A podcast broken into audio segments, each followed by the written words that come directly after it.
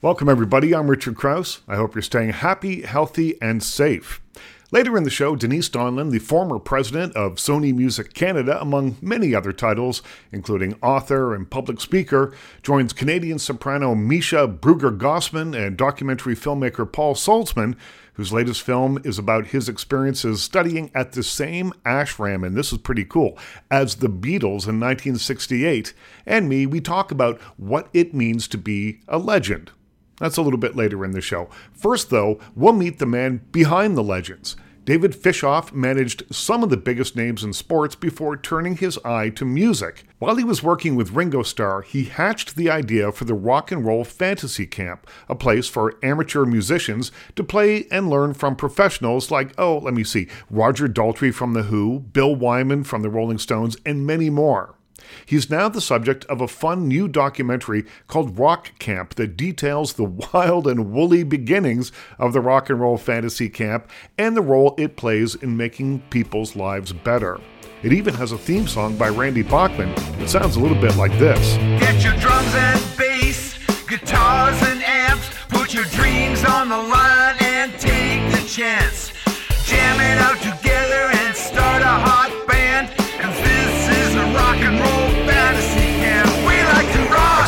Interview with David Fishof by asking about the uplift that a movie like this can provide when everything in the news is so dark and daunting. although we're not running camps now, we can't do live music.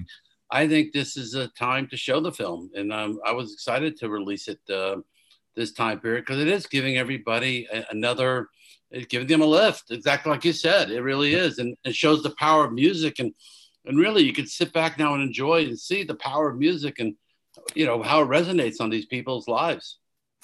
Now let's go back to the beginning, and you talk about this in the film, and I've heard you talk about it a little bit more. But for my listeners that may not know uh, the story, how did your time working with Ringo Starr's All Star Band lead you to the rock and roll fantasy camps? So, you know, as a producer, um, you know, I was always putting together packages, whether it was the Happy Together tour, whether it was Dirty Dancing as a live tour, and then eventually Ringo.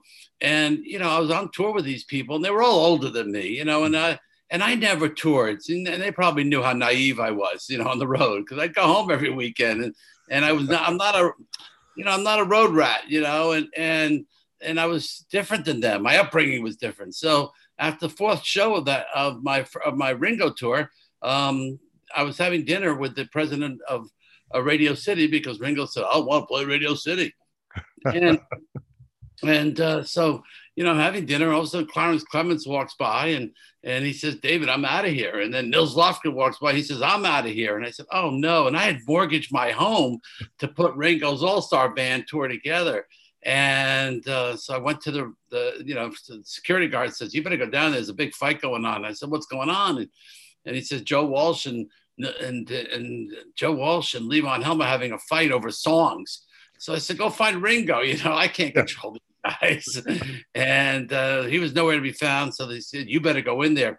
And I walked into the dressing room and there was Levon Helm with a knife and blood all over his hands and Joe Walsh with a broken glass and cursing at each other. And and I, all I could see was screaming at them, "You bunch of babies!" and seeing my home go down the river that I had mortgaged, and uh, only to find out that they turned around and stuck their tongue out at me. And while they had fun doing that, um, you know, I, it, was so interesting, and, and I think I love that in the film. To me, that's one of my favorite parts, is because that's what gave me the impetus of Rock and Roll Fantasy Camp when I realized how much fun these rock stars have when they're together on the road. You know, people said people said this will never happen. You can't do this. They said, you know, you can do a live aid where they can bring all these bands together for one event, but the tour leaders of each band on tour and in an event um, and, a, and a tour will never work because um, and uh, so but it worked and still does he ringo still tours to this day 30 Yeah. years You're listening to my interview with David Fishof founder of the Rock and Roll Fantasy Camp. And you lost money on the first Rock and Roll Fantasy Camp. Why did you go back in? I mean, it took a, a few years, but why did you go back in and do it again? I've lost money on many rock and roll fantasy camps. you know, my accountant, my accountant said to me one day when I moved to LA ten years ago, he says, "Why you, why, why are you spending your kids' money?" Um, It's a passion. Uh, it- You know, it really is. It's it's been a passion to be able to give back to these people. And when you when you open your emails every day and you see people saying, David, I, you know, I can't tell you, but um, my best friend from camp and I recorded a song, or um, my, I, I'm running my business better because I learned to listen. And you, my, or, or a, a wife writing me a note saying, you know, my husband doesn't have road rage anymore. He found his happiness at your rock camp.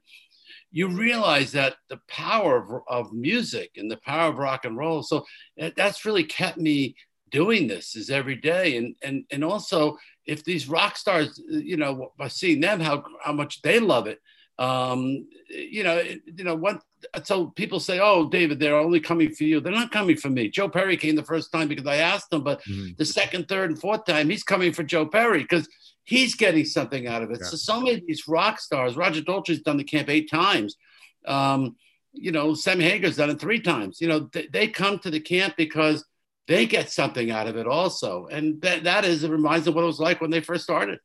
Well, I think it's interesting. You really get a sense in the film that uh, this isn't like uh, going on a cruise or renting an RV and taking some time off. This is actual work. When you go there, you are expected to perform. You are expected to um, uh, play music and and work uh, a little harder than you might if you were just bashing away at the drums or the guitar in your basement. Uh, so it is work, but I do think that there's a therapeutic benefit that comes out of it um, not only do you have one guy, the drummer who became a professional drummer after uh, his Sure. his uh, rock Yeah, and roll that's cool. fantasy camp experience, uh, but as you said, I, I think people take away the idea that hard work gives you results and can give you results in in many parts of your life, not just maybe on guitar or drums. you know, I give all these campers who come credit um, because you know it, it's not it's scary to think I'm going to go jam with Jeff Beck, I'm going to jam with Paul Stanley, and you know why do I give him so much credit? Because I, I was invited once to go to um, Michael Jordan fantasy camp. And he used to run a fantasy camp. And I said, I'm not going to Michael Jordan fantasy camp, even if the guy was inviting me for free. And I said, I'm not going to go play one on one with Michael Jordan, look like an idiot or or to play three on three with three guys who think they're going to be able to beat them. And um, so, you know, people get scared to come. And but the once they come, they keep coming back and back and back because they realize that wow, I can do this, I can then do that. And I think people are scared. And I think that's really why I love that Doug Blush made this film and Jeff Rowe. And that's Mhm. why I wanted the film made because I wanted people to see that you can be a beginner and get a lot out of rock and roll fans camp. You can be an advanced player.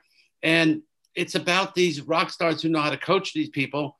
And the best thing I, I learned at camp is that if you start to play with people that are better than you, it's going to uplift your playing. And um, I, I think it's motivated so many of these musicians to to take you know what they've learned and you know and go go further and, and, and with their instrument. And you talk about some of the the mentors that you have. Uh, Slash showed up, said I'll play for an hour, then ended up staying and playing with every twelve different bands over twelve hours for an hour each. Uh, uh, Jeff Beck, you talking, you know, rock and roll legends. Was it difficult to convince people to come the first time to get to get the rockers? the heart when i started 25 years ago there was no such thing as meet and greets in any of these concerts there was no such thing as you're going to meet these rock stars it was so hard you know rock stars always ran out the back door and they and, and you never got to see them you know Mhm. it's unlike the country people i'll sleep with my people they come to my bus i love 'em. i keith urban said they come to my bus at five o'clock i hug my fans you know, it, it, it's different with rockers. So very hard to convince them. You know, they were all scared of the people, and um, and most of them weren't in health, good health, and and and every rocker I know when I toured for all my 15 years with Ringo, I was in that van uh, by the by the last song because we had to go catch a plane to the next city. Right. So no one got to meet these rock stars, and many of them turned me down. But I think once Roger Daltrey did it, and and he stayed for four days. He just loved it. He just said, uh, you know, this is great. And and what, he said to me, Dave, one of these people performing. And I said they're going to perform at the bottom line. He said, I want to sing with them.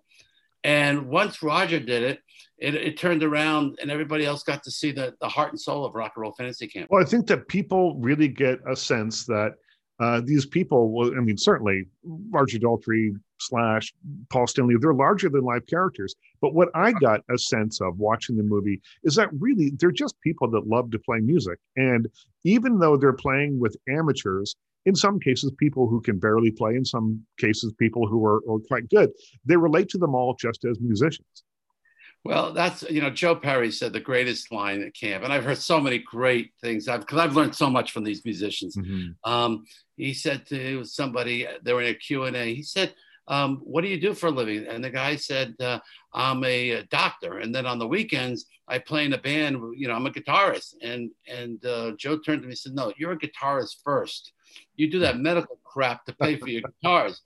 And the truth of the matter is, a musician is a musician and yeah. a vocalist is a vocalist and it's in their heart and that's what they want to be these are people who you know many of them started later in life picking up a guitar or a bass or drums and some of them were, have been doing it since high school and they just had to you know decide to make a different uh, you know uh, path in life go get a job versus being a rock star mm-hmm.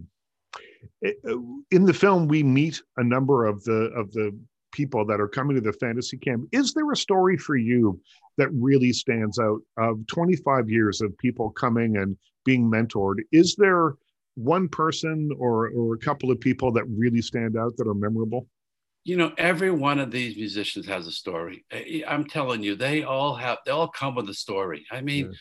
I've seen so many, uh, so many stories, but you know, there, there, were, there, there's a woman who had breast cancer who came to camp, and uh, she remember she came to the Meatloaf camp, and she came as my guest because uh, you know I would give this away to everybody. I really believe that I can change your life, um, and um, so she came and. Um, she left camp and um, I remember it was a meatloaf camp and she left camp, goes back to her doctor and the doctor says, um, ma'am, I don't know what it is, but you, you you're cancer. You, you don't really have cancer anymore.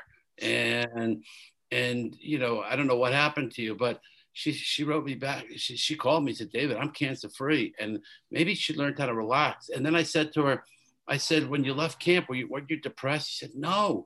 She says, I learned to change my life around. I said, I'm never going to write another brief again in my life. And um, I'm going to do, do music. And she went on to write a book called Rocking the Pink. Then I said to her, so what, what's been since camp? She said, you know what I did, David? I've become the number one um, writer, uh, fiction writer on Amazon. And I changed my name because I want people to know about my cancer. And uh, she said, today I have 12 best-selling books worldwide. And I said, well, how does camp help you? She said, well, I learned to live my life authentically like these rock stars. And I wasn't living an authentic life. I was doing, I was miserable being a lawyer. And now, now I live an authentic life. And I think that to me it was a great story. And then, you know, stories of it. I'm on the street uh, three years ago and a guy accosts me and he says, David, you won't believe it. I, I just got back from Russia my band opened for Aerosmith. I said, wow, what do you mean open for Aerosmith? Well, I came to your camp I met Joe Perry and his manager, and I saw their work in Moscow. So I sent them, I sent her my CD, and I said, my lead singer lives in Moscow. Could we possibly open, be one of your opening bands? And she went to Joe and and uh, she showed Joe the CD, and Joe said, um, she said, you know, you met him at Rock Camp. If I met him at Rock Camp, let him be the opening act. and they were the opening act in front of 50,000 people. And I don't even promote that ever. Yeah. But you know, these stories, every one of them is a miracle. I, I, it really is. It really is a miracle. You're listening to my interview with David Fishof, subject of the great new documentary Rock Camp, now on VOD. So we talk about what the the rock stars to get away or take away from it, what the what the campers take away from it. What do you take away from it?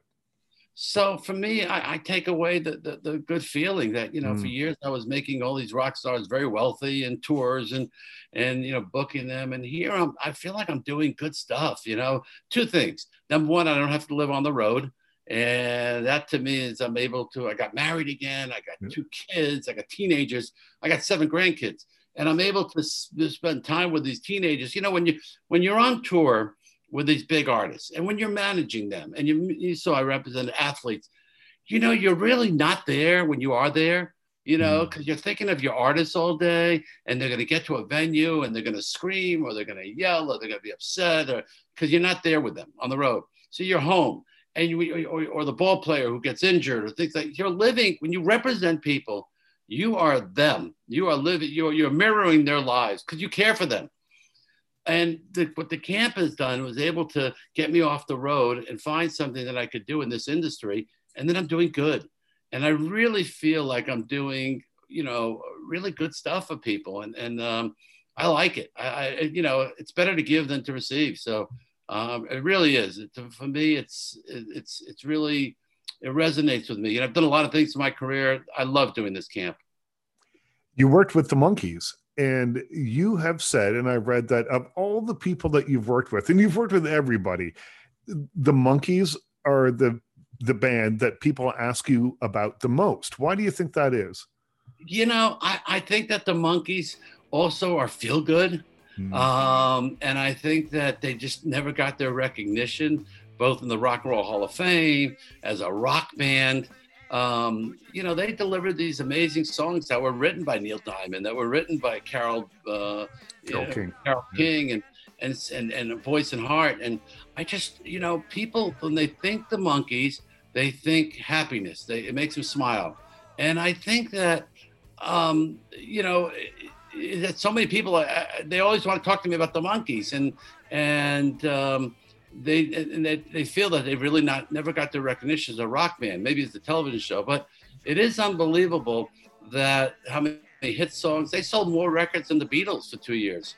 And, um, and Jimi Hendrix were, opened for them. I mean, it's really... opened for them. There's so much history with them there's so much history, and I and I love Davy Jones, and I, you know, the poor guy. I I, I say poor guy because he never realized how big he was, mm. and um, he felt comfortable when he was with his horses, and and um, the business, I think, you know, really hurt him over the years because. Um, you know all that screaming and yelling and he was such a huge star and um, you, you know i think at a young age so um, but he was a, he was a great person. Loved his fans, and um, I just love their music. I think it's fun. I I wrote a letter to him. I was working on a book years ago, and this was like quite a long time ago, 30 years, and maybe not, 25 years ago. So I, I write him a letter to ask him about Jimi Hendrix opening for him. And I sent it to whatever the farm was. I can't remember the address, but it was like such and such a farm, rural route number two or something, you know, whatever it was. Right. And uh, a week later, I get a reply, and it's a handwritten two or three page long letter from him with personal stories about the first time he met Jimi Hendrix. The the and and I had just asked for an interview, and uh, he replied with this beautiful document written on lined yellow uh, uh, loose leaf, and I still have it. It's still one of my prized things because I, I, thought it was say, amazing. Yeah. You know, a month before he passed away, he came to visit my my kids and sent my daughter a book. Oh, excuse me. He sent he sent my daughter a book. Um, you know, that's a children's book that he wrote. I mean, just the thoughts that he had. He was really a special person, yeah. um, and uh, he was a special person, and that, that's great to hear. And again, he was dedicated to his fans, while the other guys in the band. Um, they didn't all get along because you know they weren't childhood friends, and I gotta believe there's some jealousies too. We like to rock. Now, you said earlier that you've made a lot of rock stars rich. The business has changed so much now. Streaming has stripped away a lot of the way that uh, musicians make money. There's all sorts of, of different uh, uh, procedures now just to to to try and get your work out there, your music out there. What advice would you give to someone now who said, "I'm good enough. I've got great songs. I'm going to get out and play"? So first of all, I got to correct myself. I made people richer. you know, they, they, had enough money. Trust yeah. me. They, the ones I worked with had enough money. It just made them wealthier. Right. Um, you know, today there's bigger opportunities, more opportunities. In the olden days, um, these record labels would stay with these bands. Um, after the first record, the second record, they would stay for look for a career. Mm-hmm. And you know, many bands had multiple record deals. Today, these labels, you know, if you don't sell the first day, they, they, they get rid of you. Um, so the business has totally changed. And also today, the ability for people to make, record their own songs, to distribute their own music, uh, uh, it's allowed them to go on tour and sell their own merchandise. And they can go from city to city to city in motorhomes. the business is so much more open to write songs and to submit them to movies and television. It's so much more to commercials.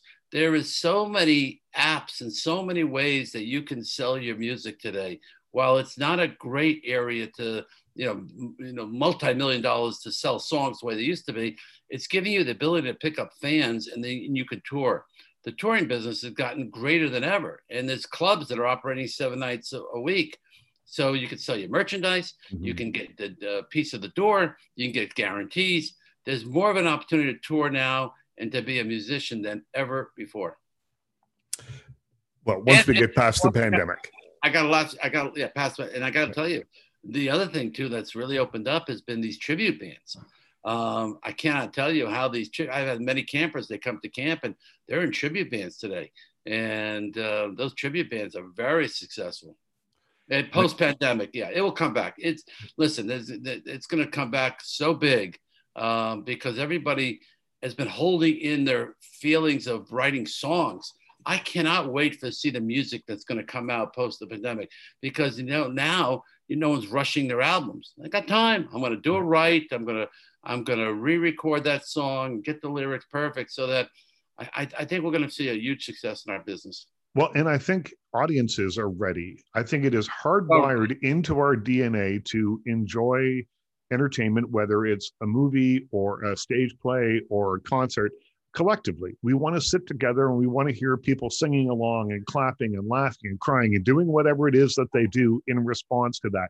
It's a collective experience. People are missing it right now. And as soon as we don't have to wear a mask or whatever it is that we're doing right now, uh, I think that will come back stronger than ever. And I hope that uh, people see the movie and that and that uh, will give them the appetite to to how how important live music is, and that you know there's some great lines in the film about Sammy Hagar saying, you know, we make mistakes, you know, and people should realize that. And I thought that was really cool what he said and what and and and, and Rob Halford, and they really shared honesty. And I think in the film you also see these artists like you've never seen before. Uh, how humble they are. That was the wonderful David Fishof, subject of the new documentary called Rock Camp, which you can find on VOD right now. Check it out, it's really worth a look. Now I have the beginning of a panel for you. Denise Donlon, Measha Brueggergosman, and Paul Saltzman. Paul Saltzman's latest film is about his experiences studying at the same ashram as the Beatles in 1968. So we thought that putting Denise, Measha, and Paul together was the perfect panel to talk about what makes a legend. Denise, how do you define the word legend? Oh, I think it has to be um, iconic, enduring. It has to have made significant impact, whether it be cultural, social, political. I think they need to be unique in a significant way. And I think what makes a legend is um, unerring uh, devotion and dedication to craft, sometimes in the face of adversity or you know the slings and arrows that you face when you're a uh, a legend. Now, Measha, a quick Google search of your name uh, comes up with the word legend all of the time. How does it feel to be described as a legend? Uh, inaccurate, only because I just feel like I'm a you know soldier in these mean streets, kind of just slogging away. Denise, that was an incredible description of legend. I would love to be any and all of those things. But oh, I, honey, I, you are well on your way. I agree. I think I think probably the characteristic of a legend usually comes down to not knowing you are one because you're mm. too busy just like slaying out what your calling is and trying to heal people and serve people and you know I I I love my job. It just so happens that there's maybe more people looking at me doing my job because my workday ends in applause, which is incredibly unnatural, but really legends are people like my mother who raised me to you know kind of feel this way about what i do. Has the word legend become overused in the media? Uh, paul i'll start with you. It's a weird word. There's there are people to me who are angels on the planet. You know this is earth school. We're in earth school. And some people are in grade three and some people are in high school and some people are in university in earth school and many legends are in grade three. Many legends are not angels on the planet. So I think it's got more to do with how you resonate with others, whether you're whether you are a healthy person for yourself and others, whether you're an unhealthy person for yourself and others. So that's kind of where I come in. Denise, how do you feel? Is this word overused? Um, I, I it's not. Oh, I don't overuse it. In fact, I'm very careful about that word and about the G word too, genius. When you're mm-hmm. talking about musical genius, but I do think that there are legends. There are many living legends still, and I can think of, you know, from from Nelson Mandela to you know Muhammad Ali to uh, Billie Holiday to you know there there are legends who have had a huge impact in how we um, how we love uh, art or how we uh, Ruth Bader Ginsburg. I'm wearing my dissent uh, necklace today because you know the Supreme Court justice for 27 years and everything that she did for social justice. She is a legend in my book, and I think many of the um, you know the rulings that she was part of. Uh, as long as there's a democracy, and we're in an interesting time at the moment, um, they will endure. So she's definitely a legend in my book. Now, Paul, you made a documentary about the Beatles from a very personal experience. Did you even have a sense of their status in music history when you first met them? Yeah, sure, I did. I was a fan. Uh, their music changed my life. Mm-hmm. Um, starting with the early 60s and dance music. We danced to their music at parties. Then, when they wrote uh, Revolver and I heard the song Tomorrow Never Knows, it changed my life. I never knew there was an inner journey. Um, and then, you know, when I met them in India, they had already done Sergeant Pepper. They were probably, they say, the most four, four most famous people on the planet. So I knew that in my mind. There's more on the legendary panel after the break. But before we go, I just wanted to tell you a quick little story about meeting a legend and how fleeting that term can be. Once at a music industry schmooze fest, Gordon Lightfoot was standing about four feet away from me speaking with some friends. As his voice kind of hung in the air, I saw two giggling young women with cameras in hand approaching the corner of the room that Gordon Lightfoot and I shared. One veered to the left to speak with Lightfoot, the other turned to the right, coming directly at me. I realized that teenager A was asking Gordon Lightfoot to snap a picture of teenager B and me. Now, I never saw the photo. I'd like to think that Lightfoot imbued his trademark poetry to the picture, finding some understated inner beauty that everyone else would be too blind to see, but I doubt it. I'm guessing it was just another blurry party pic with me looking slightly embarrassed to have inadvertently put one of Canada's greatest songwriters in a position of playing paparazzi. Gordon Lightfoot, of course, is a legend and no longer needs to chase the spotlight. He gets to do the work he loves, I'm sure, and still gets asked to pose for pictures all the time. But when I think back to my Lightfoot story, I wonder if he was just being gracious or if he enjoyed not being the subject of a photo for once. Denise, you've worked with so many people who legitimately earned the title of legend. Did they behave differently? and more importantly, did you treat them differently?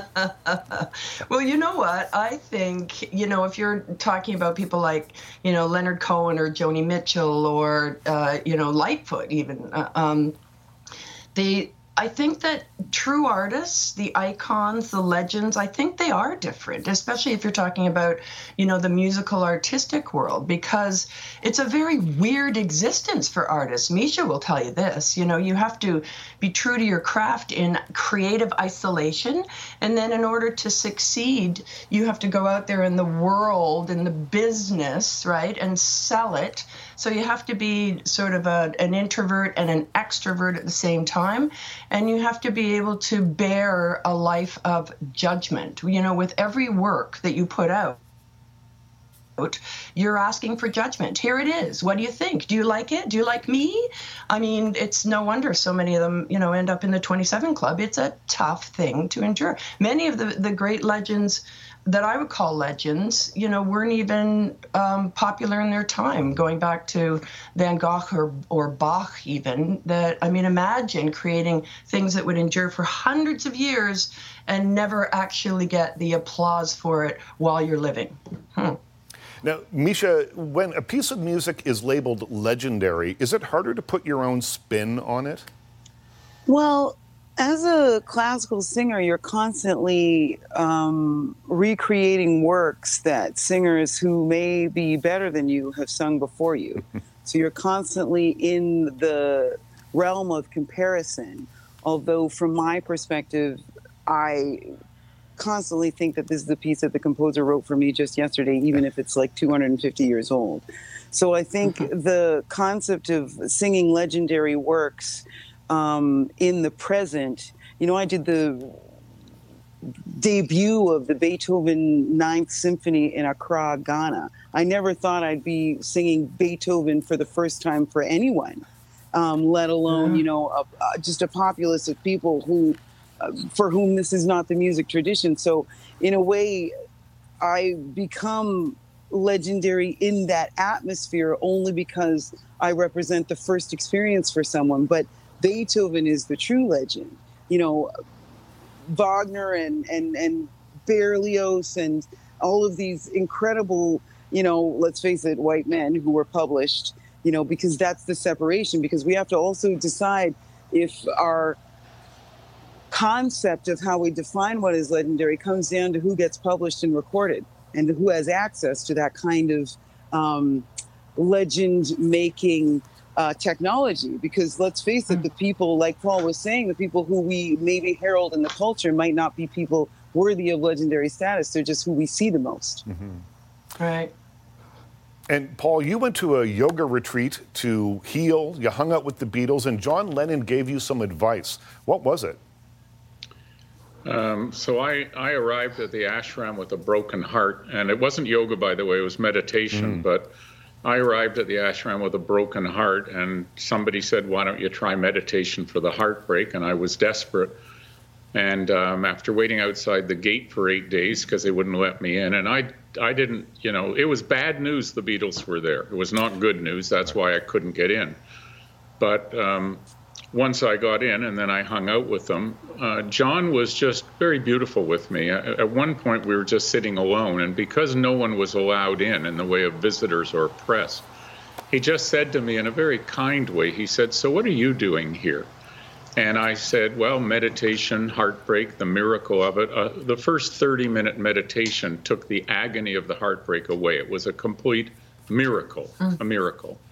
And he said, So what are you doing here? So I said that. And he, he had this momentary pause and he looked off in the distance and he said to me, Well, yes, Paul, love can be very hard on us sometimes, can't it? And I said, Mm hmm. And he looked away again and then he looked back after a moment. He said, But you know, the really great thing about love, Paul, is you always get another chance. And in that moment, he couldn't have been more kind. That was the perfect thing to say to somebody who's still getting over the shock of a heartbreak. You're listening to the panel. That's Denise Donlon, Measha Brueggergosman, and Paul Saltzman. Uh, Paul, what is it that you remember the most uh, about meeting the Beatles? Um, the playfulness, the joy, and uh, the joy when they were creating music. That would, that's what I remember the most. Mm-hmm. What's the oobla dee oobla da story? that was that was a very sweet moment. Um, I, I had a camera and I had lots of film, and they didn't mind me taking pictures at all mm-hmm. because they kind of took me into their group. But I never thought of it. Uh, and, and literally within 30 seconds of sitting down with them, I actually and literally forgot about Beatles. I right. really did.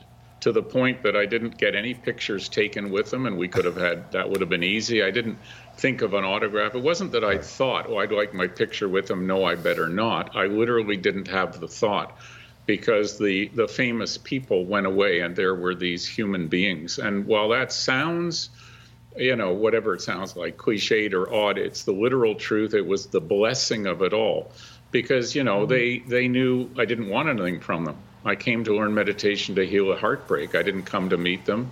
Um, and so, so their, their playfulness, the obladi, I was, I was walking back to my tent there weren't any extra beds in the ashram, so I was in the ashram by day and eating meals there, but I slept in my tent outside the gate. And I was walking back to my tent to just do a meditation, and there was there was Paul and John sitting on the steps of their bungalow with Ringo, and they were playing, and they were playing things I could recognize, and they were playing things I couldn't recognize. And uh, so I went and got my camera. It was one of only two times I took out my camera in a whole week. And I hmm. came back and I took some pictures and I sat down beside Ringo. And then Paul and John started singing Obladi, Oblada, Bra, Lala, How the Life Goes On. And I looked down and under Paul's toe of his sandal is a little torn piece of yellow paper. And written on it is Obladi, Oblada, Bra, Lala, How the Life Goes On and he's looking down at it playing. So it must have been brand new because he didn't remember the words yet. He was looking, reading them. And they were playing it over and over and over again, and you know, with joy, and they were bending it and stretching it out and doing it fast and doing it slow. And I took a picture of Paul just as they were doing that, which is called Obladi. And then they paused just to take a breather, and he looked up at me and he said, that's all there is so far. We don't have any of the words yet. so that was just but what I but what I noticed in that moment was the joy, the absolute joy. And in that moment I realized, ah, so joy is at the heart of creativity, and creativity is at the heart of joy. Works both ways. Mm. Mm. And food. You got to throw food in there. it's very wise, very wise to hear you say that, Paul. I love talking to the panel about what makes a legend, and I loved hearing the stories about the Beatles in India. That was Denise Donlon, Measha Brueggergosman, and Paul Saltzman. If you want to find out more about Paul Saltzman's film, Meeting the Beatles in India, go to thebeatlesinindia.com slash the movie. All the details are there. You can find it there very easily. Uh, my thanks to David Fishof. Check out Rock Camp. It's a really fun documentary about the central role that music plays in our lives and how it can make us feel better when things aren't going so great. I think a lot of people will get some uplift from that movie right now, and we could sure use it. My biggest thanks goes to you, as always, for listening. I'm Richard Crouse. Stay happy, stay safe, and we'll talk again soon.